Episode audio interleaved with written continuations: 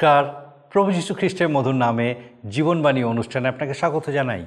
আমার বিশ্বাস, ঈশ্বরের দয়ায় আপনি সম্পূর্ণ সুস্থ আছেন, সুরক্ষিত আছেন। আর আমি খুব খুশি যে আপনি আরেকবার আজকে আমাদের সঙ্গে আমাদের এই জীবনবাণী অনুষ্ঠানে উপস্থিত হয়েছেন। আমার বিশ্বাস, আপনি নিশ্চয়ই আমাদেরকে আপনার মূল্যবান মতামত জানাচ্ছেন।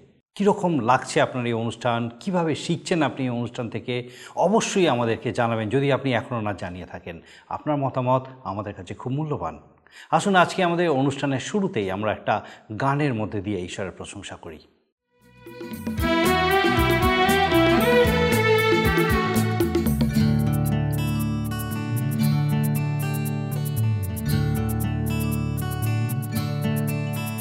ওহে শ্রান্ত জন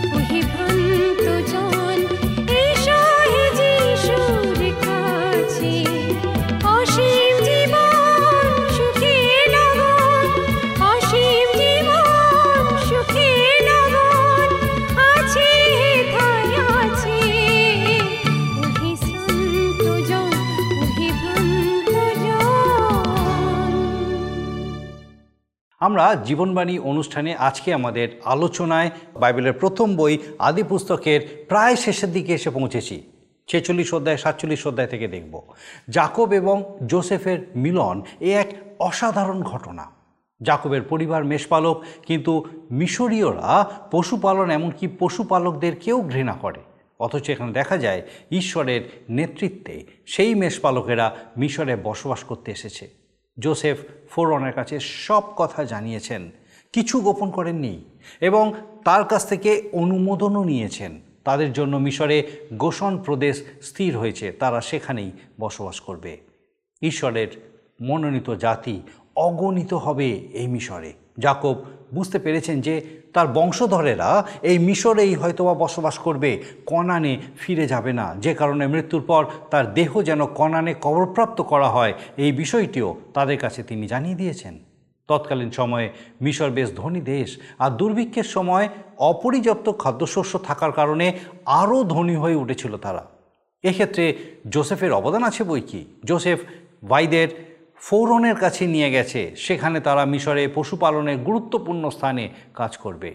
আরও দেখা যায়, জাকব ফৌরনকে আশীর্বাদ করছেন। এই ঘটনাটি বেশ উল্লেখযোগ্য। আমরা আমাদের আজকের আলোচনায় বিস্তারিতভাবে এই বিষয়গুলো দেখব। জাকব ফৌরনকে তার পূর্বের অনেক কথা বলার মতো থাকলেও তা বলেননি। এই সময় তার বয়স একশো বছর।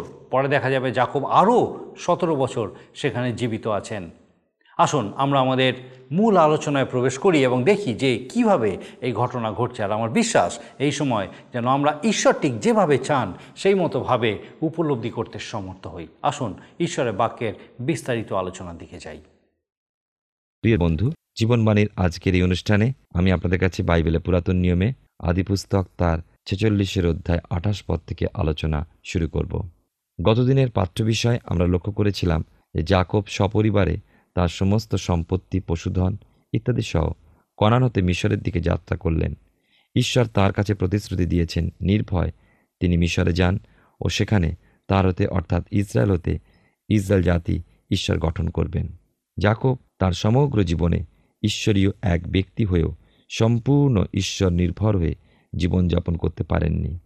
কিন্তু এখন মিশরে যাওয়ার সময় বেরসেবাতে বলি উৎসর্গীকরণের পর রাত্রিকালীন দর্শনে ঈশ্বরতে তিনি যে প্রতিশ্রুত আশীর্বাদ প্রাপ্ত হলেন, তার থেকে তিনি পূর্ণরূপে ঈশ্বরে বিশ্বাসসহ ঈশ্বরতে সমর্পিত জীবনযাপন করতে লাগলেন।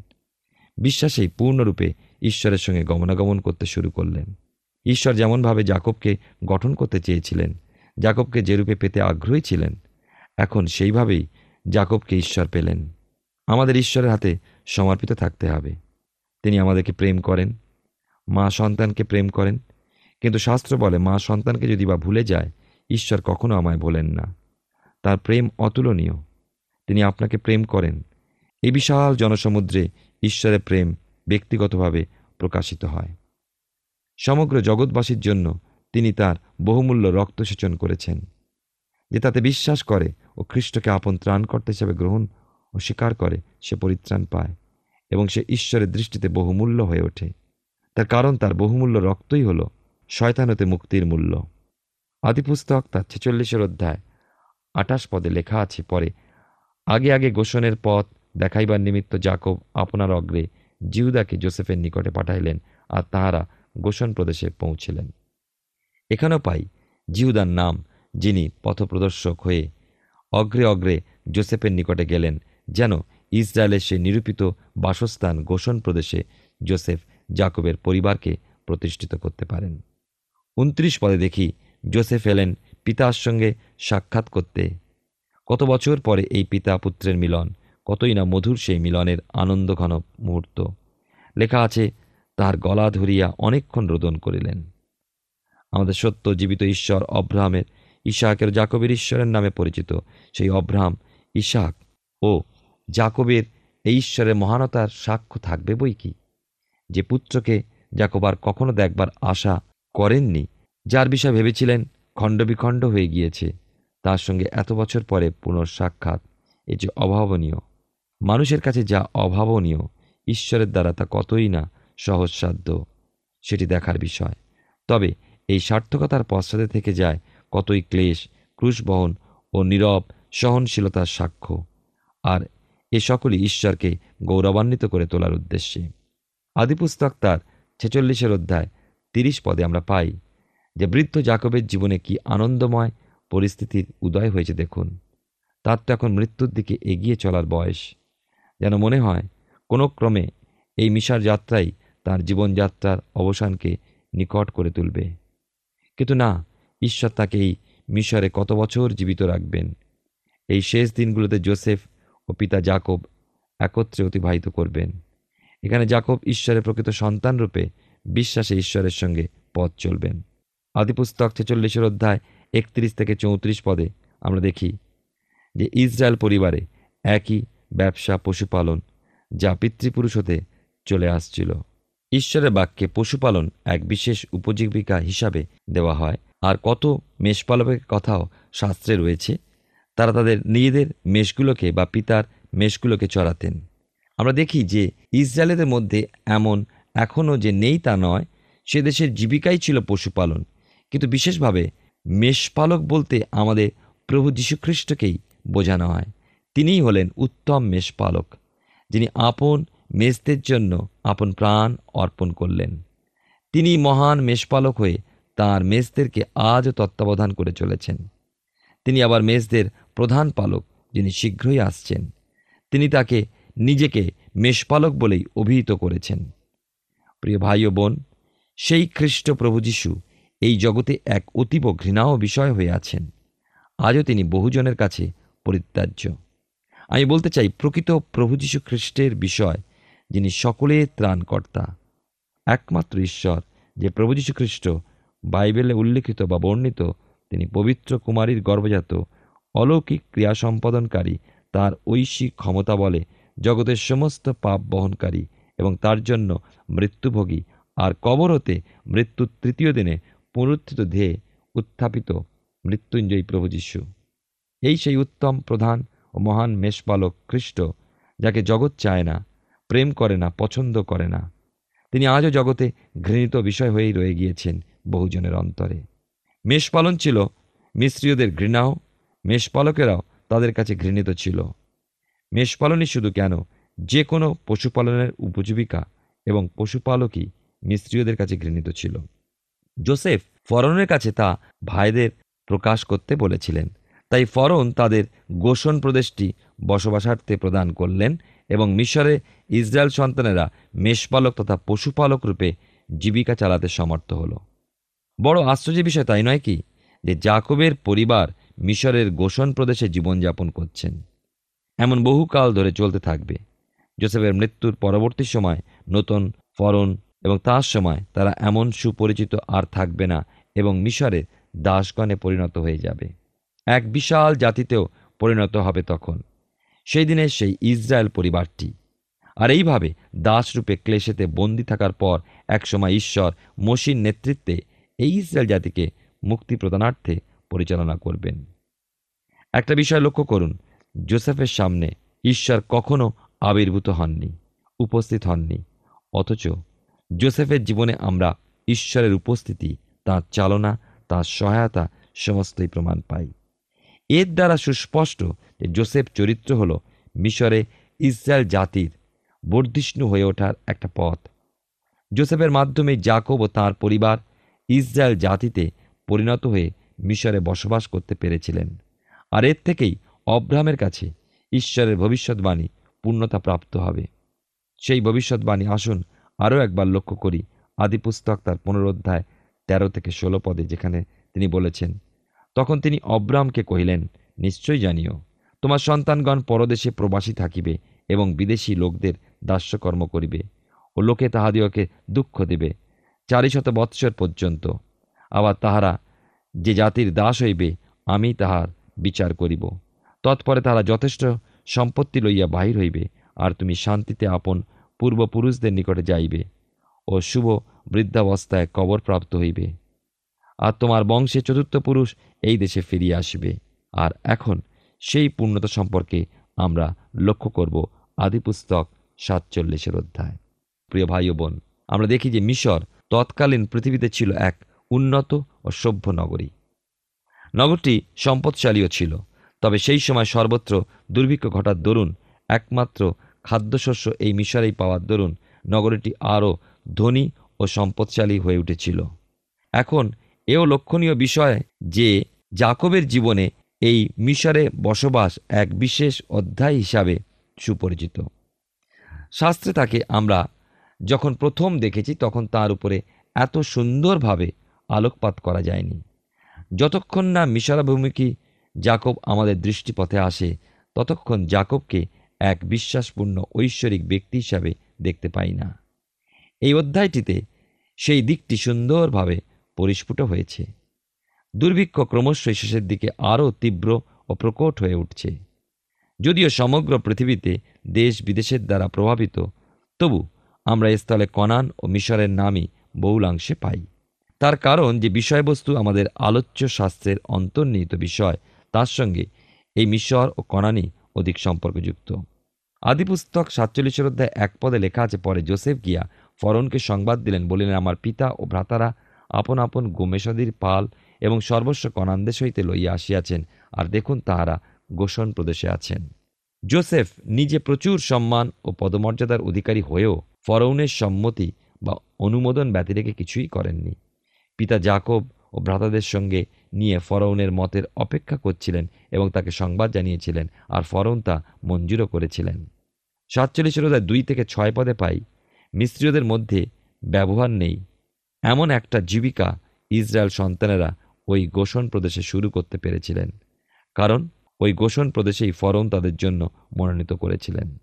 আর এই কাজ যতই মিস্ত্রীয়দের ঘৃণাও হোক না কেন ফরন তার দেশের পশুপালকে তত্ত্বাবধান করার মতো একটা অবলম্বনও পেয়ে গেলেন। ফরন তার নিজস্ব পশুপালের অধ্যক্ষ হিসাবে এই ইসরায়েলীয় কার্যদক্ষ ব্যক্তিকে রাখতে চাইলেন।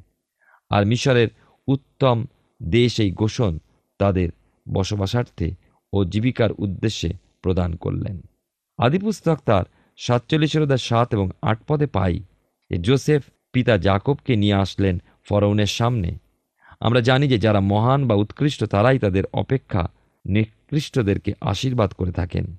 পিতা জাকব এখন ঈশ্বরের সাক্ষীরূপে মিশরে জীবনযাপন করছেন। আর সেই কারণেই ঈশ্বরের উত্তম সাক্ষী হয়ে জাকবই ফরৌনকে আশীর্বাদ করছেন।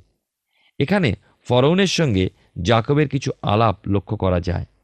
জাকব যদি এখনও পুরানো স্বভাবের অধিকারী হয়ে থাকতেন, তাহলে তিনি তার জীবন সম্পর্কে বহু বাহবা বা সমাধার নেওয়ার কথাগুলো গল্প করতে পারতেন। এই একশো তিরিশ বৎসর বয়সের মধ্যে কি কি কাজগুলো তিনি সম্পাদন করেছেন?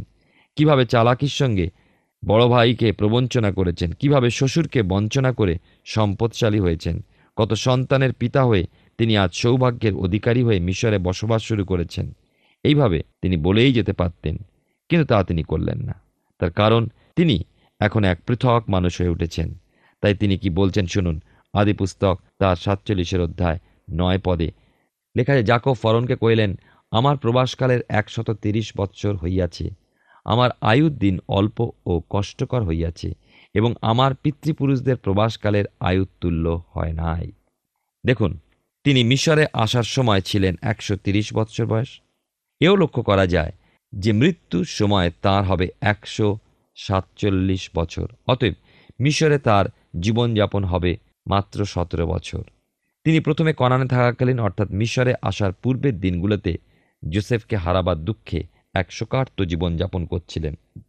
আর আমরা দেখতে পাই যে শুধু তাই নয়, তিনি প্রথমে কনানে থাকাকালীন, অর্থাৎ মিশরে আসার আগের দিনগুলোতে যে অবস্থার মধ্যে ছিলেন, সেই অবস্থা থেকে তিনি এখন অনেক বেশি বিজয়ী লাভ করেছেন।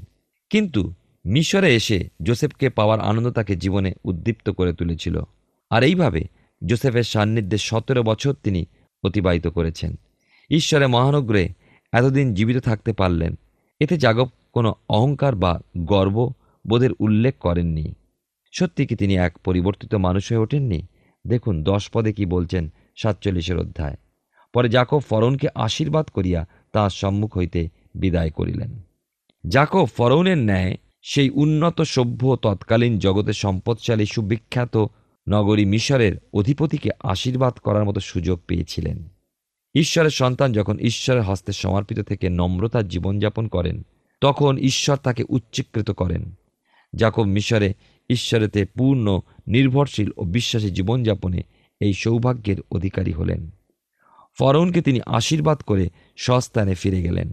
আদিপুস্তক তার সাতচল্লিশের অধ্যায় এগারো থেকে তেরো পদের মধ্যে আমরা দেখি যে মিশরের মধ্যে উত্তম অঞ্চলটি ফরৌন ইসরায়েল ও তার পরিবারের জন্য প্রদান করেছিলেন। দেশটির নাম হল রামিশেষ বা গোসন নামে পরিচিত। জোসেফ তার পিতা ও তার স্বজন সকলের জন্যই তাদের প্রত্যেকের পরিবারের প্রয়োজন অনুযায়ী ভক্ষ্য শস্য প্রভৃতি যোগাতেন। ফরনের স্বপ্ন দ্বারা জোসেফের স্বপ্নার্থ বা তাৎপর্য অনুযায়ী, ঈশ্বরের ইচ্ছানুযায়ী এত ভক্ষ্যদ্রব্য শস্য সঞ্চয় করে রাখা হয়েছিল এই জন্য মিশরে কোনো অভাবই ছিল না। কিন্তু একটা কথা, মিশরে এই কবৎসরে কোনো উৎপাদন হলো না, তার কারণ সমগ্র আফ্রিকায় তো দুর্ভিক্ষ পীড়িত ছিল সেই সময়। মিশরের প্রয়োজনীয় ও বিখ্যাত নীলনদ উত্তাল হয়ে ওঠেনি, ফলে চাষের কাজেও কোনো সুবিধা পাওয়া যায়নি। আর শস্য উৎপাদন না হওয়ার দরুন সর্বত্রই দুর্ভিক্ষ ছিল। তথাপি ইসরায়েলের পরিবার ইসরায়েল জাতিতে পরিণত হওয়ার জন্য মিশরে ভক্ষ্যশস্যের অভাব ছিল না। দেশটি আশীর্বাদযুক্ত হল। সাতচল্লিশের অধ্যায় চোদ্দ পদে লেখা আছে, আর মিশর দেশে ও কনান দেশে যত রৌপ্য ছিল, লোকে তাহা দিয়া শস্য ক্রয় করাতে জোসেফ সেই সমস্ত রৌপ্য সংগ্রহ করিয়া ফরৌনের ভাণ্ডারে আনিলেন। দুর্ভিক্ষের সময় দেখতে পেলাম, লোকে খাদ্যশস্য রূপোর পরিবর্তে ক্রয় করায়। তার মূল্য হিসাবে দেশের সেই রূপো জোসেফ ফরৌনের ভাণ্ডারে সঞ্চয় করলেন। কিন্তু এর দ্বারা তাকে নানা সমালোচনায় বিদ্ধ হতে হয়েছিল। দুর্ভিক্ষ ক্রমশ ভীষণাকার ধারণ করেছিল। এবং পনেরো থেকে কুড়ি পদে আমরা পাই আদিপুস্তক, তা সাতচল্লিশের অধ্যায়। ক্রমশই এই ভক্ষ্যশস্য ক্রয় করার ফলে লোকের সেই রূপ এবং পশুধন শেষ হলে ক্ষেত্র ও শস্যের পরিবর্তে মূল্য হিসাবে প্রদান করতে হলো। আর জোসেফকে মূল্য হিসাবে সেই সমস্ত গ্রহণ করতে হয়েছিল এবং সেই সকল সম্পত্তি ফরৌনের জন্য সঞ্চয় করতে হয়েছিল। এই জন্য তৎকালীন দুর্ভিক্ষ পীড়িত মানুষের ওই সমস্ত পরিবর্ত দ্রব্য জোসেফ নিজের জন্য যে গ্রহণ করেননি, এ অতি সত্য কথা। এর বিরোধী সমালোচনা অযৌক্তিক, কারণ জোসেফ ফরৌনের কার্যধক্ষ অতএব তার সমস্ত কিছু মূল্য ফরৌনের জন্যই রক্ষা করাই তো ন্যায়সঙ্গত। এতে জোসেফের স্বার্থ কিছু নেই। তিনি নিজস্ব সম্পদ বৃদ্ধির আশায় কিছুই করেননি। জোসেফ নিঃস্বার্থভাবে সমস্ত কাজ করেছেন। একুশ পদে দেখুন লেখা আছে, আর তিনি মিশরের এক সীমা অবধি অন্য সীমা পর্যন্ত প্রজাদিগকে নগরে নগরে প্রবাস করাইলেন। আমরা দেখি এই সমস্ত রূপ পশুধন ও ক্ষেত্র বিক্রেতাদেরকে জোসেফ বসবাস করার উদ্দেশ্যে স্থান দিলেন মিশরের শহরতলি এলাকায়। তারা স্থানান্তরিত হয়ে সেখানে এলেন, যার নিকটবর্তী ছিল সেই শস্য ভাণ্ডার। বাইশ থেকে চব্বিশ পদে পাই সাতচল্লিশের অধ্যায় আদি পুস্তকে। জোসেফ সেই স্বপ্ন স্বপ্নের তাৎপর্য জানেন। তাই তিনি এও জানেন যে পরবর্তী বছরে দুর্ভিক্ষের সমাপ্তি। সেই জন্য তিনি তাদের, অর্থাৎ যাজকদেরকে বীজ বপনের বিষয়ে বলছেন। শস্য উৎপাদন হলে পঞ্চমাংশ ফরৌনের ও অপর চার অংশ নিজের জন্য নিরূপিত। পঁচিশ থেকে ২৬ পদে আমরা দেখি জোসেফের প্রবর্তিত সেই নিয়মেই মিশরে প্রচলিত হয়। ঈশ্বরের এক মনোনীত ব্যক্তি। তার মাধ্যমে ঈশ্বর বহু কার্য সাধন করলেন। সাতাশ থেকে একত্রিশ পদে পাই আদিপুস্তক তার সাতচল্লিশের অধ্যায়। মিশরে ইসরায়েল তার পরিবার সহ আসার পর সতেরো বছর জীবিত রইলেন এবং মোট একশো সাতচল্লিশ বছর বয়সে তিনি মারা গেলেন। তার জীবন অবসান ঘটল। তিনি তার পূর্ব মুহূর্তে জোসেফের কাছে প্রতিশ্রুতি গ্রহণ করলেন যেন মিশরে তাকে কবরস্থ করা না হয়, কিন্তু কনানে পিতৃপুরুষদের নিকটে তাকে সমাধিস্থ করা হয়। এর পশ্চাতে রয়ে গিয়েছিল বিভিন্ন বিষয়। ইসরায়েল, অর্থাৎ জাকব বুঝতে পেরেছিলেন যে তার বংশ নিশ্চয়ই মিশরে স্থায়ীভাবেই বসবাস করবে, কারণ তারা তাদের জীবিকাসহ ভালোভাবেই আরামে মিশরে বাস করে চলছিল। এই জন্যই তিনি সতর্কতা অবলম্বন করলেন। যদি তার বংশ এমন কোনো ধারণার বশবর্তী হয় যে কখনো কনানে ফিরবে না, তবে জাকবের মৃতদেহ জোসেফ যেন নিশ্চয়ই কনানে নিয়ে গিয়ে সমাধিস্থ করেন। দ্বিতীয়ত, জাকবের মধ্যে এক বিশ্বাসের দৃঢ় জীবন ছিল। যে অব্রাহাম উইসাহাকের সঙ্গে কৃত ঐশ্বরিক নিয়ম নির্ভরযোগ্য।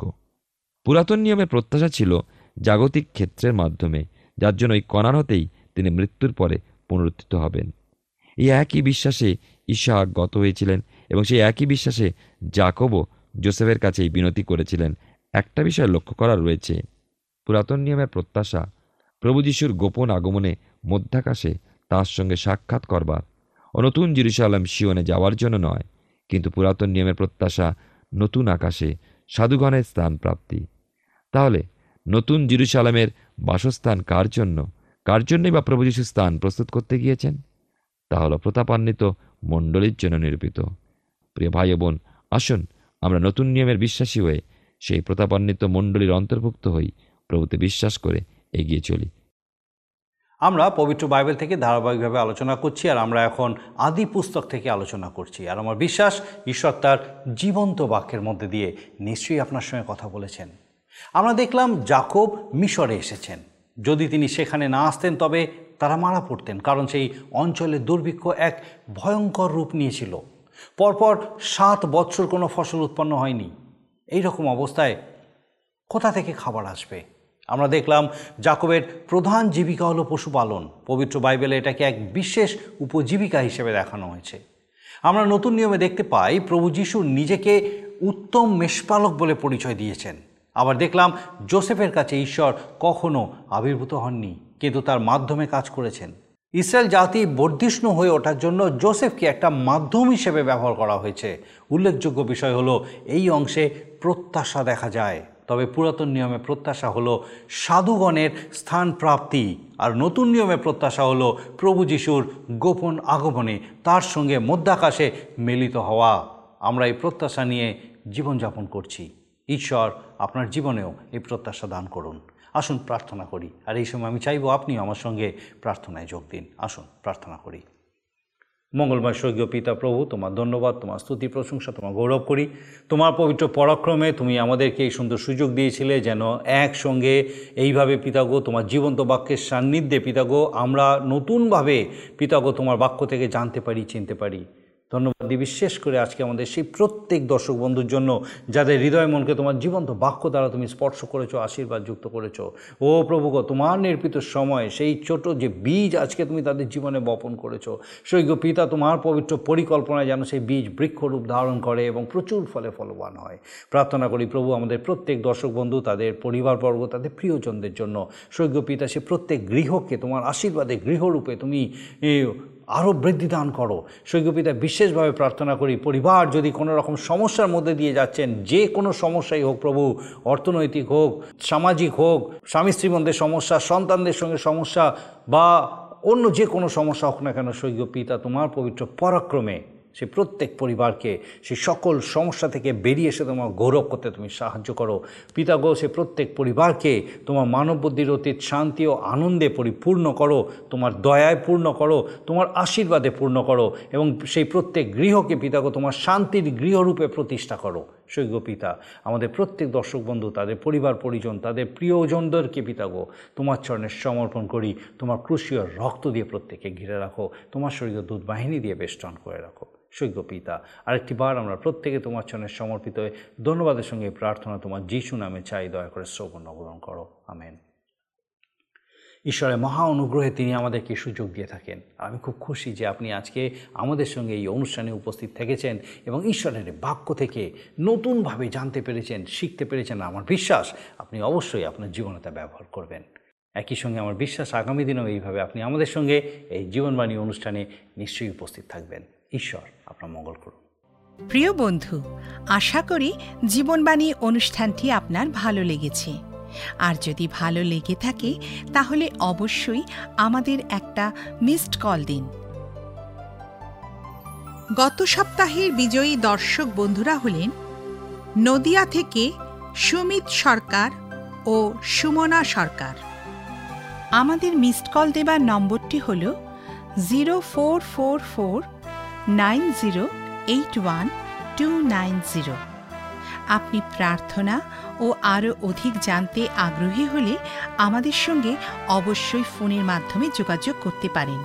আমাদের mobile number nine four three three four nine seven two three five এবং আরেকটি হল nine four three three eight zero three seven double five. আর আমাদের ঠিকানা টিভি স্ক্রিনে আপনারা দেখে নিন। ধন্যবাদ। ভালো থাকুন। সুস্থ থাকুন।